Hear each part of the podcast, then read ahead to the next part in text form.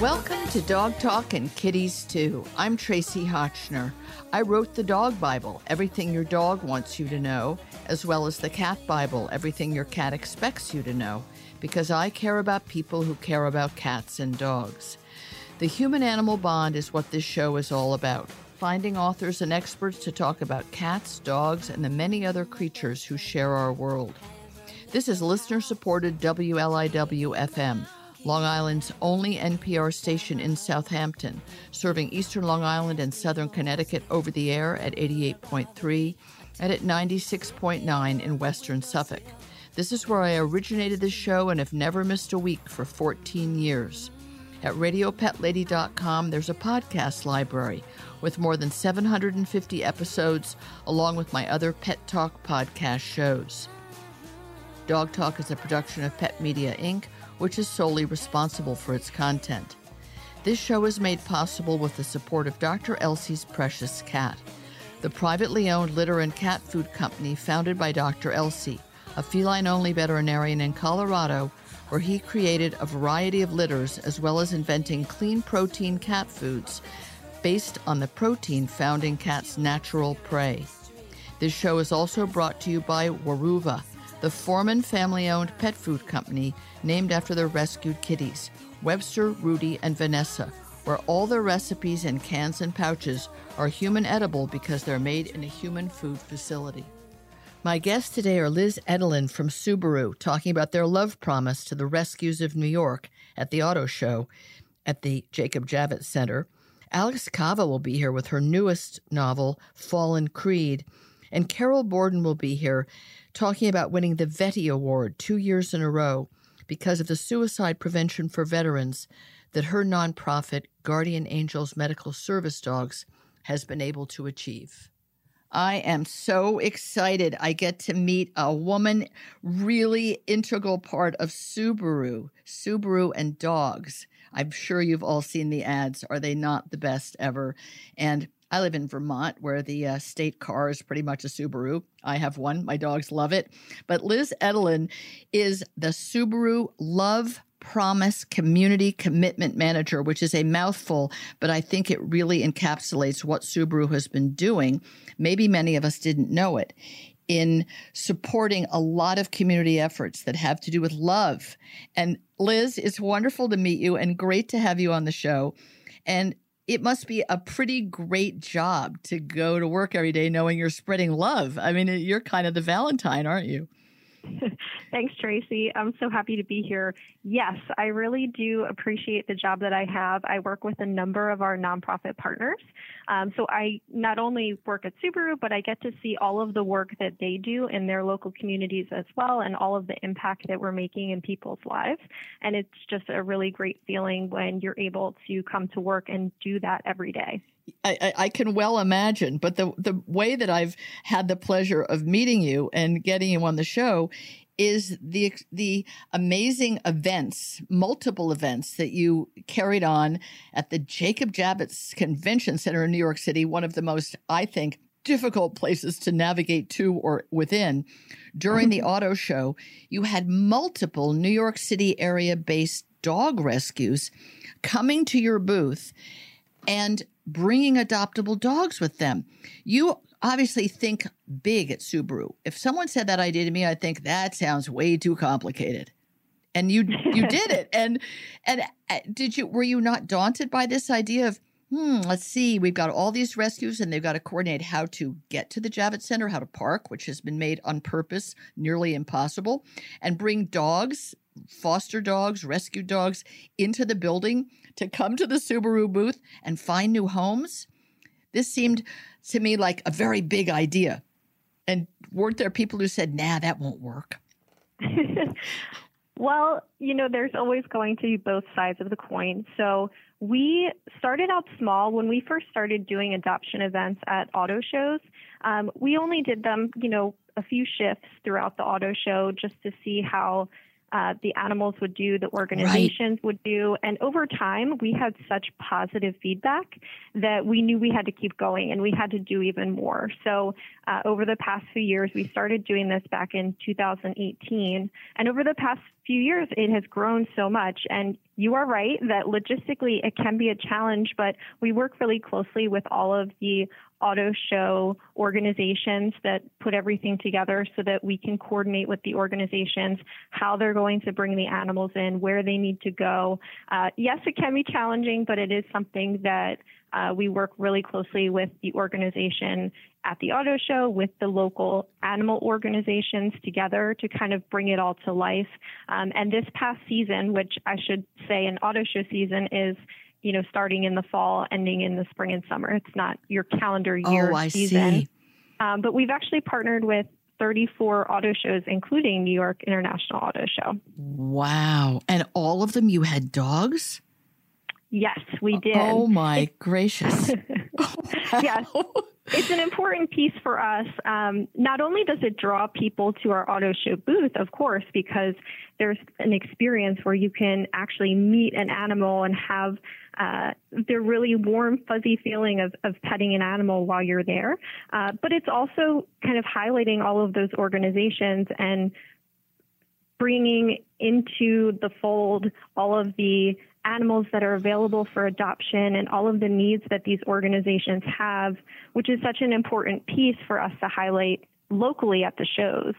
I'm so impressed. Uh, my New York Dog Film Festival, which travels the country. Well, pre COVID, it traveled to over 100 mm-hmm. cities. I had the same idea, way smaller than you, which was to partner in each city with a, a rescue I would choose because they were organized and legit and did their work well and they would help promote it and they would get 10% of every ticket. And it was a love fest. And then COVID came along. So we'll see what happens. But I will say that the, the groups that you chose in New York City for the Javits Center, which was five or six, that mm-hmm. I immediately, and I'll be talking to her soon, thought that that the New York City Second Chance Rescue just looked incredible, foster based, and then they raised the money to build a place out in Westchester. And I thought, isn't this amazing that you have this belief at Subaru of trickle down of goodness? Because your relationship is quite renowned with the A, as it's called, the ASPCA, which is both New mm-hmm. York City based, but it's a national organization. You've given them $30 million. I have to say, Liz, that's a lot of spare change to promote the work that they do nationwide and even, I guess, on some levels worldwide. And yet you go to the extra trouble of finding all these other groups, smaller groups, more struggling or or just tinier, and you shine a light on them. And uh, it's just to me quite extraordinary as a corporate mentality that this is what you want to do it's it's very touching. I mean, you're supposed to be selling cars, right? It's and you're very good at that. I mean, people who doesn't love Subaru, honestly. But you're doing all this other goodness layered on top of it.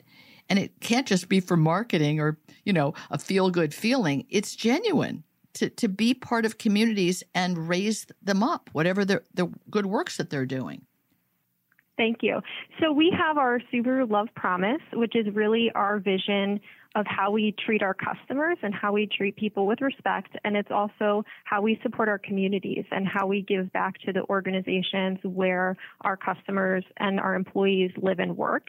And so the Subaru Loves Pets initiative has really existed informally for over 20 years. Yes. Uh, but it was about 15 years ago that we started our partnership with the ASPCA, and that is through our Subaru Share the Love event. So you're right, we have this really wonderful relationship with them that we've had over the years. Um, and we also have a component where our Subaru retailers who are independently owned and operated from us actually participate in our Subaru Loves Pets month program. Uh, we have 97% of our retailers that support Subaru Loves wow. Pets, and they locally have relationships with their animal shelter partners and other organizations that they support locally. So that felt like the right connection for us, especially related to the auto shows since they're in specific cities around the country, looking at, you know, which organizations our retailers are partnering with and how can we support them and really shine a light on them within the show uh, to really let people know, you know, these organizations are here, they have adoption uh, they have animals available for adoption, and you know that is something that we can help bring together, bring people who are looking for a companion animal and bring the animals out of the shelter. But there's also the component of all of the other things that the organizations do, like you were just saying. Um, you know, there's there's more than that, and so getting people involved and aware of the local animal organizations in their community is very important because honestly, not everyone is able to adopt at any given point in That's time, right. right? So mm-hmm, I live in a small apartment personally, and uh, I have a cat, and it's enough space for two of us, no more. But there's there's other ways that you can give back to these organizations. It could be volunteering with them. Some of them need help walking dogs or yep. cleaning cages or doing laundry. Um, some of them are foster based organizations, so you can bring animals into your home and support the organization that way. Or, of course, monetary donations or donations of actual items that they need, whether that's uh, pet food, pet supplies, different things like that. And I think those are kind of all pieces that come together in our support.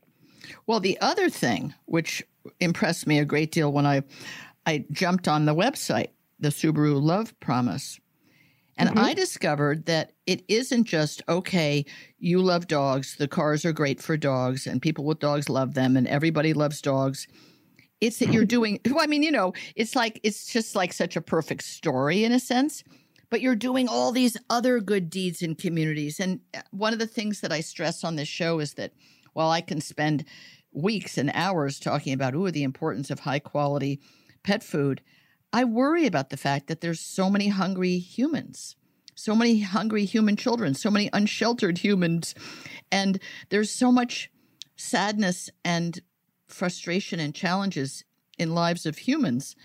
And it's really important for us to remember that some of the positive attitudes and actions that we take for animals, if we could just extend that a little bit to other people, a little compassion, a little inclusion, a little non judgmental, non criticism, it would go a long way. And it seems that the Subaru Love Promise Community Commitment Manager, which is your job, it's about c- commitment to the community, not just to what's good for Subaru in its marketing with dogs, if you know what I mean. It's it seems much more deeply generous and genuine. At least that's that's the way the website felt to me and it seems like in talking to you that's what you feel your job is too. Yes, I'm glad you had that experience from the website because that is true. And you're right. So we do feature dogs in our commercials and in other content, and really because uh, it's fun, it's entertaining, yes. people connect really well with it. But we also feature dogs related to our promotion of underdogs and dogs who yes. are harder to adopt. Yes. So there's that portion of it, but it's not just supporting animals. We do have other initiatives where we support the environment, education health and wellness, uh, hunger, and, and, all of these different things. Because to your point, um, at Subaru, we don't just have one area of focus; we have multiple areas that you know our communities are very versatile, and there are a number of problems and challenges. We can't solve every single one of them, but we can help in certain ways within those initiatives. Do you hope that people, is there some corporate hope, if there's such a thing as capital C, capital H, corporate hope, when people learn more about this deep ethical moral culture, let's call it, of Subaru, that more people will want to buy a Subaru? It seems kind of funny because if somebody wants the cars that Subaru makes, they really want those cars anyway, don't they? I mean, it's not going to change your mind, probably oh, I'll buy Subaru because they're such a fine company? Or do you think that it does? I mean, people certainly make other choices about ethical, moral, politically, you know, sort of awakened companies that care a lot about a lot of things. Do you think that it affects people's choice of car? I think so. And in general, we're seeing a lot with younger generations, especially Oh, looking right. at the companies that they support. And a lot of different statistics nowadays will tell you that uh, they are socially conscious. And so they're looking at the products that they buy, they're looking at, you know, what those organizations are doing in their own communities. And it's not just younger people, but a lot of the statistics are much higher for that age group. Uh, That's a really is- good point.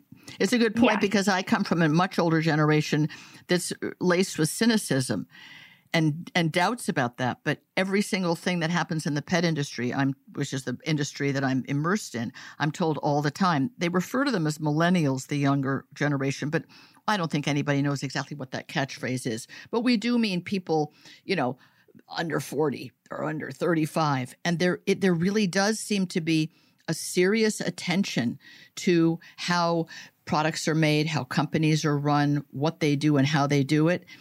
And yay, thank you younger people for holding us all to a higher standard and Subaru obviously got on board that train a long time ago. It wasn't a mm-hmm. reaction to what people were responding to and wanting, but you were already there. You were already in that space, zooming along there. So that that has to be good too. You don't have to do a big corporate rethink or rebranding in order to embrace communities and everything that that might mean. Right. And the difference is exactly what you're saying. Subaru has been doing work in the community since we've existed. And so it's just over time that we've kind of talked about it a little bit more. And Right. Subaru Loves Pets is a great example. That phrase, Subaru Loves Pets, didn't exist until a few years ago, but we had been supporting animals for decades. So, yes. you know, over time, I think it, it is important for companies in general, not just Subaru, um, to be talking about what we're doing because how would people know That's otherwise? Like you- exactly you, right. were saying, you know, people look at, okay, our product itself, is it safe? Is it reliable? Is it something that they want to own from a practical perspective, right? Yep. But then there's all these other components to the companies that we support in general. And again, how would anybody know that we're supporting animals unless we talk about it? And that's exactly the reason that I feel so glad to have found you and met you and that you're doing this auto show thing that that you obviously do for many many months of the year in many many cities but to have a chance to from my perspective say yay you know wave a flag do a cheerleading dance because it, sometimes the most philanthropic companies are the most humble and i don't think that humble pie is what you should be eating i think you should be crowing honestly blowing a trumpet because we all need to know that. I think it lifts everybody up to know all the lifting up that you guys are doing. So we've run out of time, Liz Edelin, but it's just wonderful to meet you. And I hope to be doing some projects myself in the future with Subaru to the best of my ability to help further what you're doing. I think it's terrific. Thank you for being here. Thank you for having me, Tracie. I really appreciate it. This show is brought to you in part by Merrick Pet Care, which began as a family run company in Texas 30 years ago, where they are still making natural pet food. They also provide nutrition to pet shelters in Chicago and Texas and to the service dogs for veterans from K9s For Warriors. This show is also supported by Cradle, calming products to reduce stress for dogs using broad spectrum CBD from U.S. grown hemp, formulated with a proprietary blend of nutraceutical ingredients. Alex Kava is back, back on our show and back on the bookshelves. Her newest Ryder Creed book, these incredible suspense novels with the world's most darling book, dog in this case, uh, on the case, Fallen Creed, which follows the previous book, Hidden Creed, that I somehow missed during the pandemic. So, Alex, oh my God. I mean, you just never stop. These are these big, fat, juicy, fascinating, gripping, riveting, you can't put them down books. And I had to read two of them back to back, and I'm just like having nightmares. Well, not really, but they're so good. It just seems like you've written so many of them already, but do you feel like you've hit your stride and there's just no stopping you? It feels to me like a like a thoroughbred racehorse uh, just galloping along. That's what it feels like to me. Well, that's the exciting part um, about the dogs because I don't think that I can run out of ideas. they they they really make it easy on me, and they really are the stars of this series. Um, and you know, I was just thinking about this. The last time we talked, I think, was pre-pandemic. That's right. And um, I had written a book back in 2015, 2016, I think it was uh, released, and it was the same dogs, Grayson Company, and Ryder Creed had trained them for searching out the bird flu virus. Oh, right. Because there was a pandemic, yeah. And I mean, how scary is that? That fast forward. That's right. Um, and only so many years, four years. And here we are uh, with dogs, and this is exciting. There's a company called BioDetection K9 that are actually training dogs to sniff out COVID uh, 19, and they've been doing it since last fall. They've been traveling with um, MBR, uh, I'm sorry, NBA teams and um, musicians like Eric Church and Metallica. Really? And they, yeah, they were using them to sniff out, you know, the local crews. Um, no it was kidding. it was funny because uh, they were they were saying that um, there was a, a, local crew that said, "Oh no, we've already uh, been tested and we're okay," and one of the dogs kept insisting that two of the guys were not okay. Whoa. And so they got tested again, and sure enough, they were positive. So, how cool is that? Whoa. Well, you know, some of these things that they say dogs can smell, like, for example, cancer, you think, yeah, maybe some of them could be trained, but oh my God, there's so many different kinds of cancer, and how does it express itself? But it turns out to really be true. Well, it was true in all these situations, but they've now come up with a COVID breath test right? For humans instead of yeah. sticking a swab yeah. up your nose. Well, these dogs were onto that a long time ago.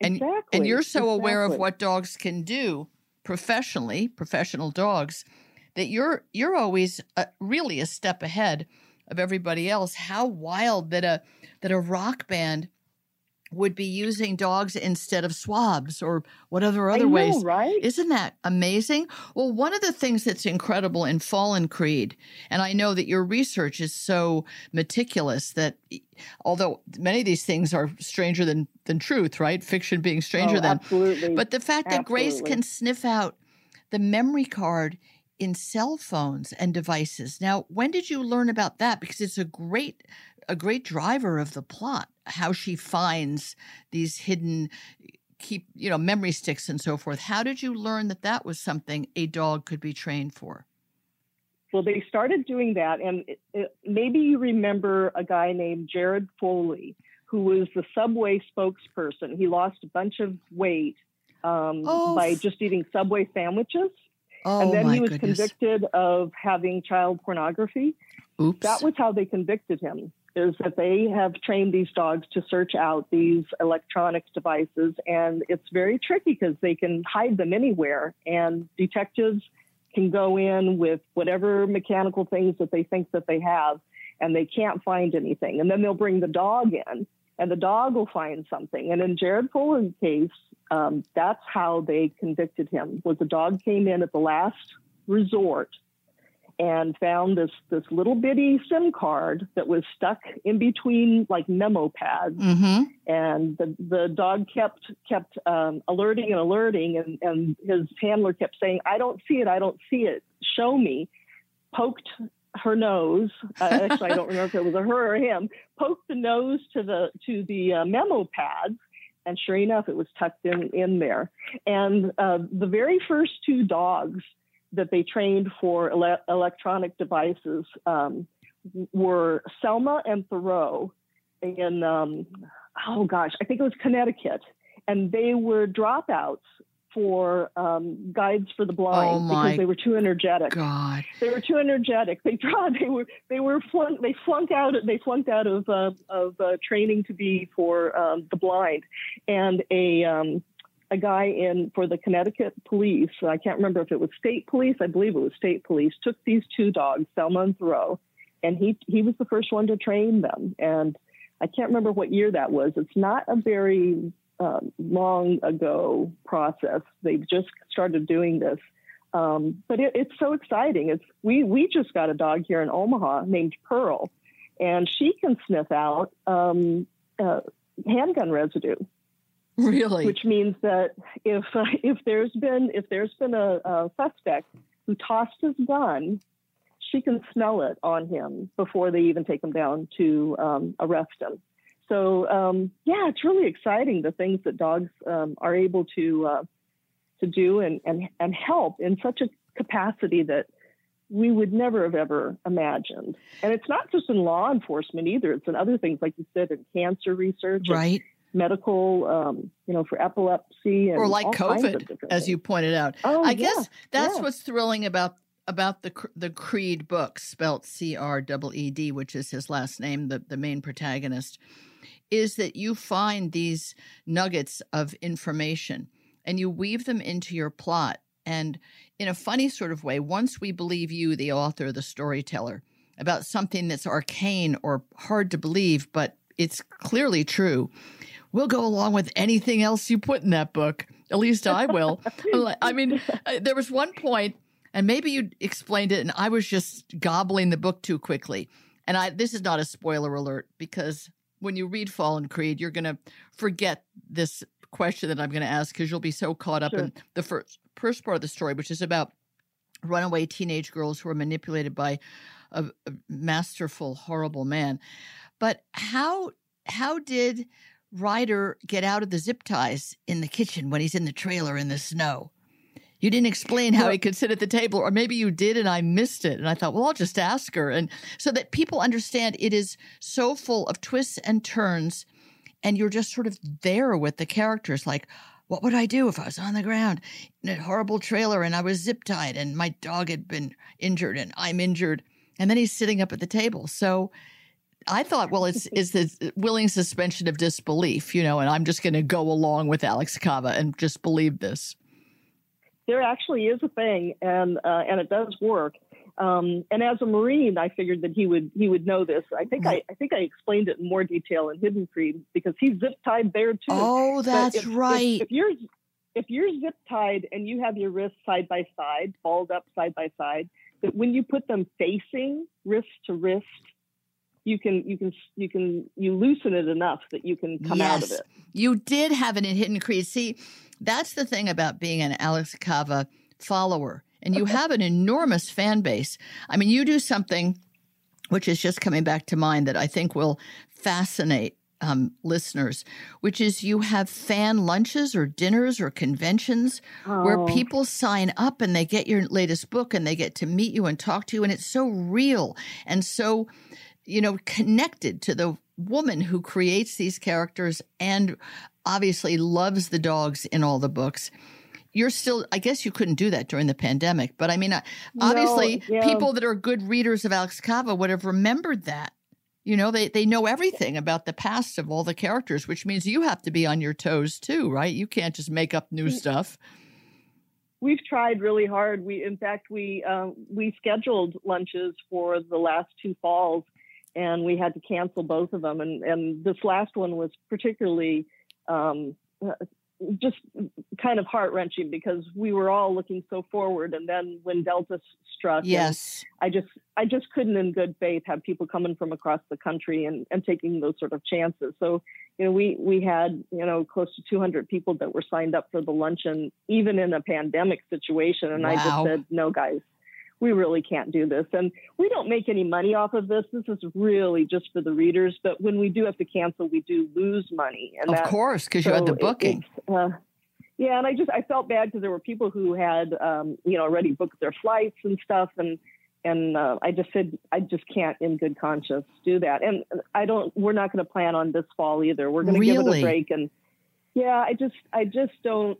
I still don't trust it. I still don't feel good about it, and I don't want to put anybody in any. It, it would it would break my heart if somebody came to Omaha and came to a luncheon and ended up getting sick. So we're, we'll probably we'll start up again probably in 2023 and, and do it again.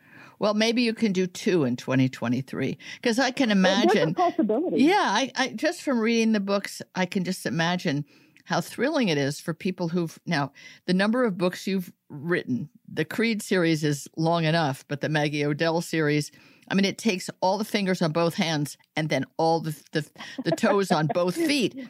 You are so prolific, but it must be thrilling to readers who followed your work and follow your characters to get to meet you and mingle with you and talk to other people who adore the writer. I mean, Stephen King has a fan base of I, apparently there's chat rooms of people who love Stephen King and chat to each other about, well, why did this happen and how did that work and what about this character? Do you have that as well? Is there an online world of Alex Kava fans? We do on Facebook. We have a uh, uh, what we call our VIR, very important reader um, uh, club, and it's a it's a Facebook page. You can come to it. Um, you you do have to be uh, given permission to come on, uh, so that we can talk about just books and, and not be bothered with a lot of the other stuff. And I think uh, I think we're up to about 800 um, on there, and then on my um, on my website, you can come and become a member, and you get my newsletters that I, I put out every every month. Um, and it's kind of fun because I try really hard to to have some of the behind the scenes information about the dogs and and about the characters and just different things. You know what always surprises me, Tracie, is when when we do have the luncheons or we do get together, and how these people come together and they're just so excited to talk yes. about the characters. Yes. And I sort of have to remind them these people aren't real. but it is fun. And at, at the um, at the last luncheon before we before COVID broke out, we even had um, um, a, a, group, a woman who came who brought a medical alert dog who's in training, and it was so much fun because the dog was was just so chill and sitting at her feet and meeting everybody and uh, and she she you know that's part of their training is right. to have to be around people so um, so the the readers get to do that too. And we had a um, one of the one of my guests was a um, when she and I met, we she was a district prosecutor here in Omaha. She's one of the first women, and she's now a district court judge. Nice. And she has helped me come up with a lot of a lot of the crimes in my books. I don't really? know if I've ever told you this, no. but they're real. I mean, they're based on real. They and feel very real. Even in Fallen Creed, the, the body parts that they find, um, unfortunately, is from a case that happened here in Nebraska in 2017. And it was a horrific case. Um, it was one of those things where um, they met online and they convinced this young woman to come party with them, and they killed her and dismembered her and scattered her parts along gravel roads out in the middle of Nebraska. Well, I will Um, say that what you came up with as the motivation for dismemberment in black trash bags in Fallen Creed is a lot more interesting than that. I mean, that's just gruesome. It, the the interplay of the characters in Fallen Creed, the twistedness of the bad guys, and the and the worry and nervousness and fingernail chewing of the good guys as they can't find each other and they're you know worried for each other's wellness as well as as Ryder Creed's sister, who was a victim of having been kept for was it 20 years 16 years as a prisoner and now she's loose and so she's got P- she's freed i should say and and with his family but her ptsd and her old anxieties are also real and and it's it's very engaging and very hard to forget that they aren't real people. Now, I had set aside time for you to read, and I forgot to save time for it. Can you read that one section about Grace, Oh, the sure. wonderful little, um, the wonderful little Jack Russell Terrier, who is the the, the genius of the book? Absolutely, absolutely. And that's that's one of the things that I love about the books too, is that it gives me a chance to not just work on the relationships between dog and, and handler, but the relationships between the people too. Yes. Um, th- this chapter here is is right after they have found out that a young woman has gone missing, Yes. and they need to try and find her. Creed expected this search to be short. It quickly became a reminder of why it was better if handlers knew very little about the victim or the investigation.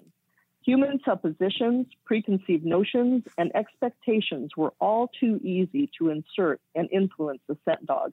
Just because Creed knew Libby Holmes had disappeared without a word and without her vehicle, He had already anticipated that she had to have left with someone. No way the woman simply walked these gravel roads and expected to get somewhere. That was what he presumed had happened. But Grace didn't take him down the driveway. She didn't head toward the road at all. Instead, she immediately took off in the opposite direction toward a cornfield. Not just a cornfield, but what looked like miles and miles of field. Halfway there, she stopped and circled around. Even then, Creed still believed she might simply choose a different path that would lead to the road.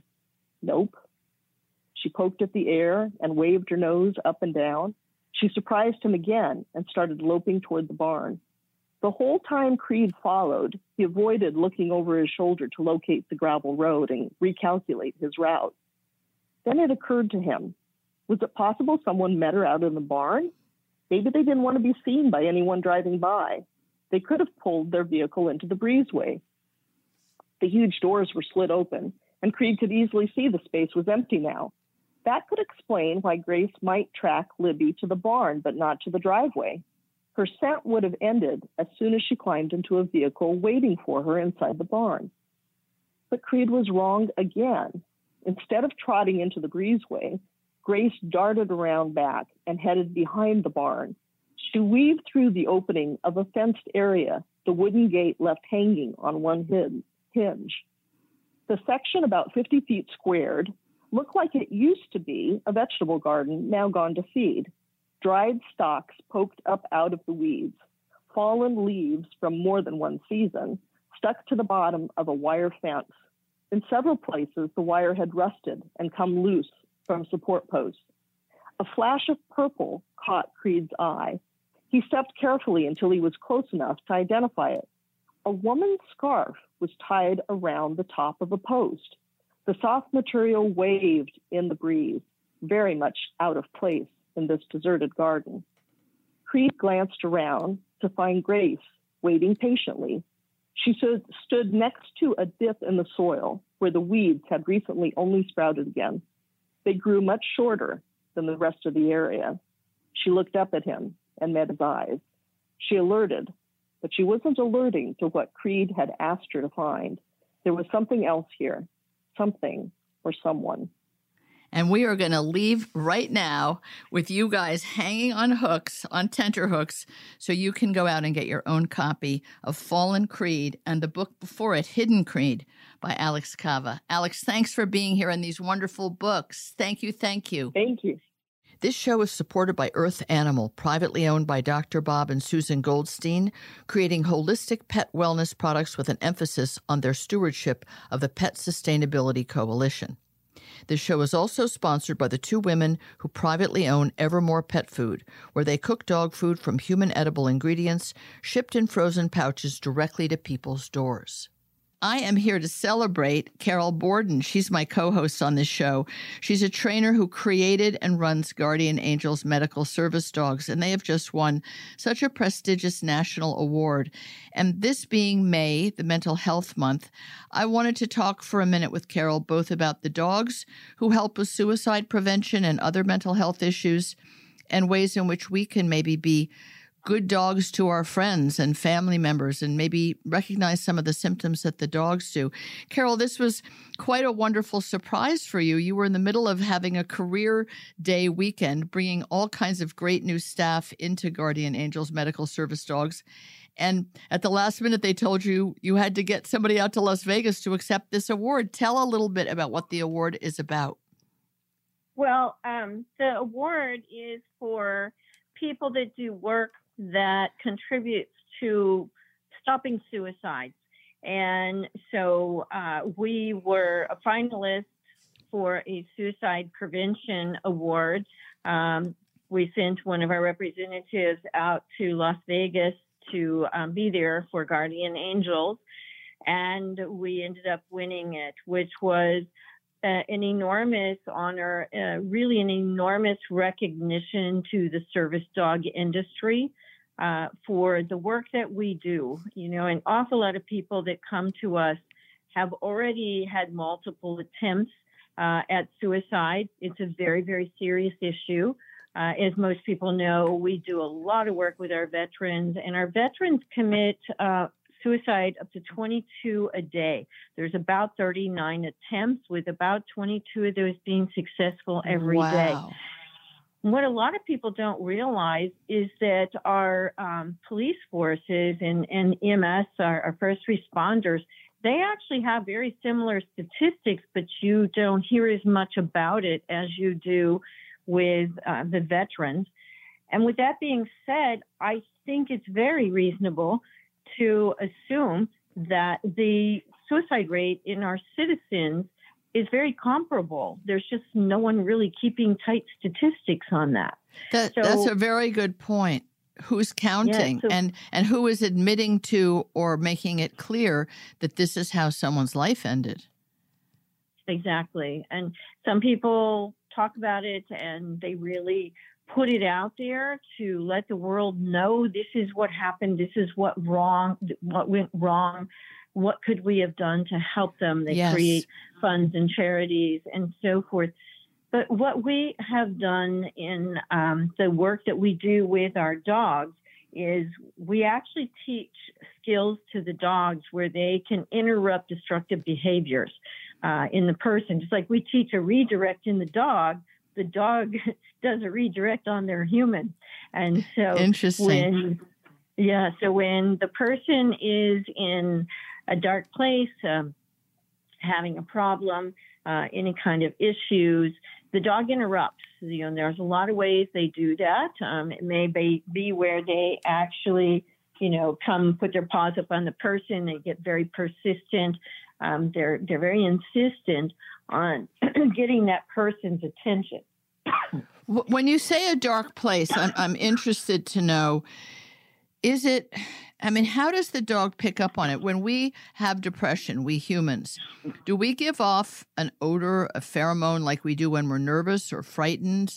That, that is clear. Yes. You know, in an exam room at a, at a university, apparently the room can smell terrible or weird or different because everybody is putting off that odor, that anxiety or fear odor. Is there an odor that goes along with depression or even sinking deeper into depression? Um, I think that um, there are some studies out there where we know in certain instances cortisol levels go out of normal range, oxytocin levels go out of normal range. I can't say for a fact that that is always the case. Right. I'm not a scientist in that uh, regard, but I can tell you the dogs pick up on. And, and remember, it's not always just scent, which it predominantly is. But they read body language. Yes. They are professionals. They're reading body language, tone of voice, which is what we utilize in training to help communicate better communicate better with the dogs and the things that we need for them to do for us so they understand. So, So the same is true when someone is depressed, their their whole demeanor changes. The dog recognizes that and the dog tries to interrupt and, you know, bring them out of that, redirect them from that. I guess that PTSD one of the one of this one of the exhibitions of it, especially in veterans, is wanting to end the suffering. At some point, the suffering of post traumatic stress disorder is well, maybe I should just end it all, and I, obviously that's where the suicide attempts come from, and the unfortunate successful ones. When you're teaching a dog to look for these signs, obviously when you pair them with an individual who has identified to you as a service agency i've already tried this do they try to reenact how they're feeling at the time for the dog do they do something to help teach the dog what that's going to feel like or look like for them individually Well, actually, for the people that we work with, it's kind of a downward spiral. There's a lot of things in their life that become so problematic that they haven't been able to change or find the support that it takes to help them lead a more normal, uh, dignified, independent life. So all those things come spiraling down uh, until they hit rock bottom. And what I mean by that is, in in people, for example, with post traumatic stress, um, they have panic attacks, flashbacks. blackouts, uh, serious nightmares, things like that that are horrific. The dogs can pick up on those scents. We do train the dogs on those scents because we do know their chemistry is out of bounds during those episodes.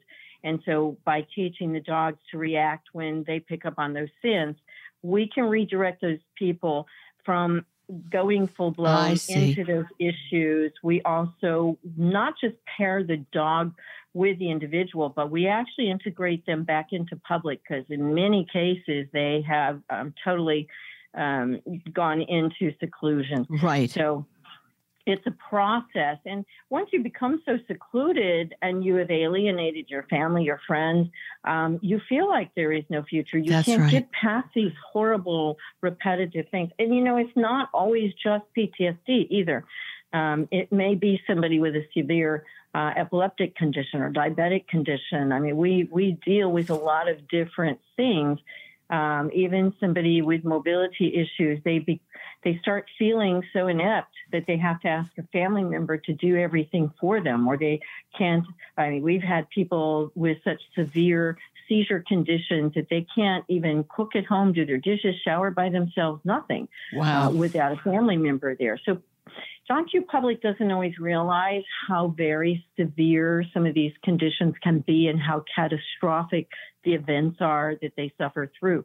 But by having a service dog that can alert to these things in advance, something a caregiver can't even do That's in right. many cases, um, then it starts to complete their life again. It starts to give them their life back. We call it a new normal.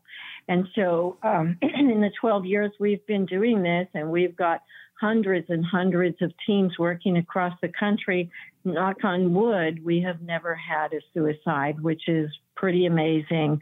I don't want to be naive enough to think we'll never have one, um, but we're just so humbled by what these dogs can do in giving people their lives back.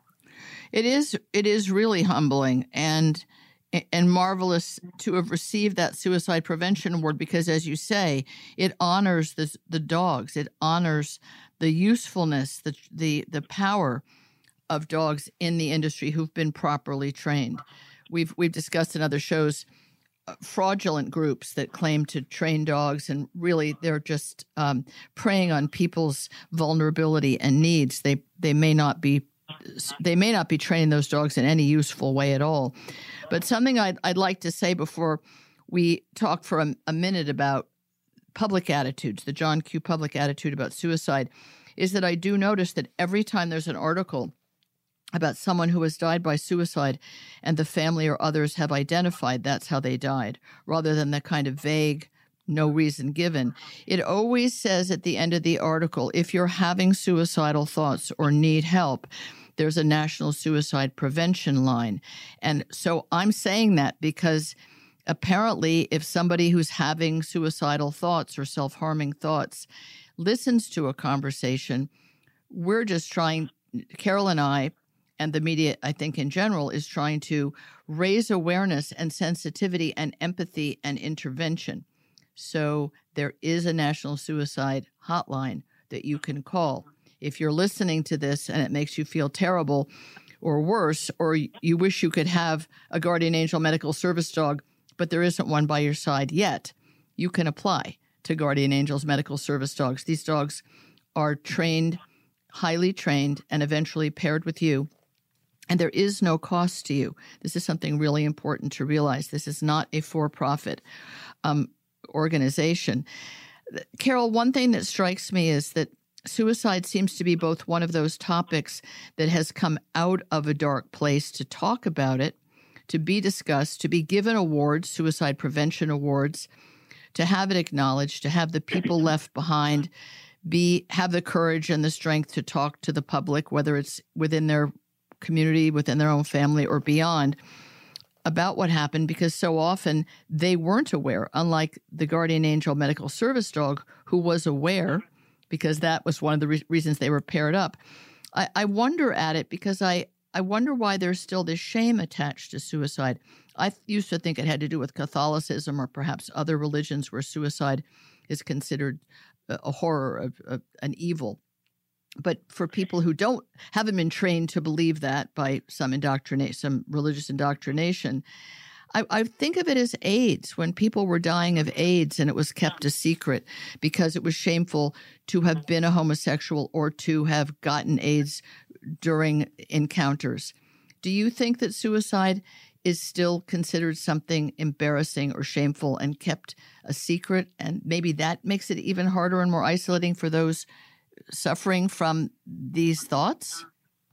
You know, I think I'm going to even offer another twist on that. While all of that may be absolutely true, and of course, you know, religious beliefs as well, I think from people that I have known in the past that have suffered that in their own families, I think they feel terrible that they didn't realize it was going to happen, that they Yes. were unable to prevent it.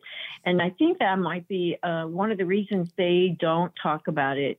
They they didn't know how to fix it. They didn't know how to prevent it. So why should they go and talk about it? It feels Right. terrible that Right. it happened. And listen, it's very very difficult. We go through suicide training every year to keep our staff fresh, and um, you know it it is a very serious issue. We have had um, known of veterans. Veterans tell us stories about other veterans that they knew that committed suicide. It's very difficult on them, and they'll be, you know, having a jam session, playing a guitar with, you know, one of their fellow veterans one week, and the following week find out they committed suicide, and they thought everything was fine. Yes. So, people who are seriously committed to ending their life um, often are very good at covering it up as well. So the families feel so responsible that they weren't able to prevent it or do something about it. So I think that's part of why people don't talk about it. It makes but then sense. you have the other group that does, and they do feel bad about it, but this is the action they take on it. And so for us as a service dog organization that specializes in a lot of these things, um, we we are not a cure, but we are a tremendous management tool. And like I said earlier, I'd be naive to think that we will never have a suicide. But oh my gosh, I am so proud of my dogs for everything they have done for people so far. It's amazing. and for the trust that those those recipients put in the dogs. So we can be proud of the people too because they've had the courage to ask for help and the Yes. courage to trust that dog to put their Yes. life really literally their life in the in the paws of that dog and taken the advice of the dog which is stop stop Yes. doing that stop thinking that stop going to that dark place. Let's do something else. Let's just interrupt that behavior redirect that behavior. It's a it's it's quite a teamwork as you say you have these teams across the country. I i think that there seems to be a great deal of teen suicide or perhaps teen suicide is more talked about. Only very recently uh, read an obituary that didn't explain how the gal had had died but it seemed pretty clear. A 20 year old star softball player in college who was a national honor student had just been voted most valuable player the week before had had some incredible game against other college teams. Imagine how her teammates must have felt. Here are all Oh, these young ladies and they're together and they're team and they're there for each other. It's just it's very hard. There's a lot of a lot of pain and suffering going on and as you say we so often we don't have any sign of it. And i just hope that during mental health month those who can find ways to get support and help will reach out and ask for it. And if the people around you someone around you seems to indicate to the best of your ability to to see through whatever shield they're putting up that they need some intervention um, obviously it's not going to be enough time to get a medical service dog from guardian angels but it's certainly something to think about depending on the severity and the longevity of the of the situation. Carol congratulations on winning the award. Congratulations on the great work you do every day. These amazing dogs and the people who give them a chance to shine both your your team your your staff you and of course the people and their families who welcome these dogs into their lives thank you so much Thank you, Tracie. Thanks for listening. I hope you enjoyed the guests as much as I did. Kiss your kitties and hug your pooches, and we will talk again next week. Bye for now.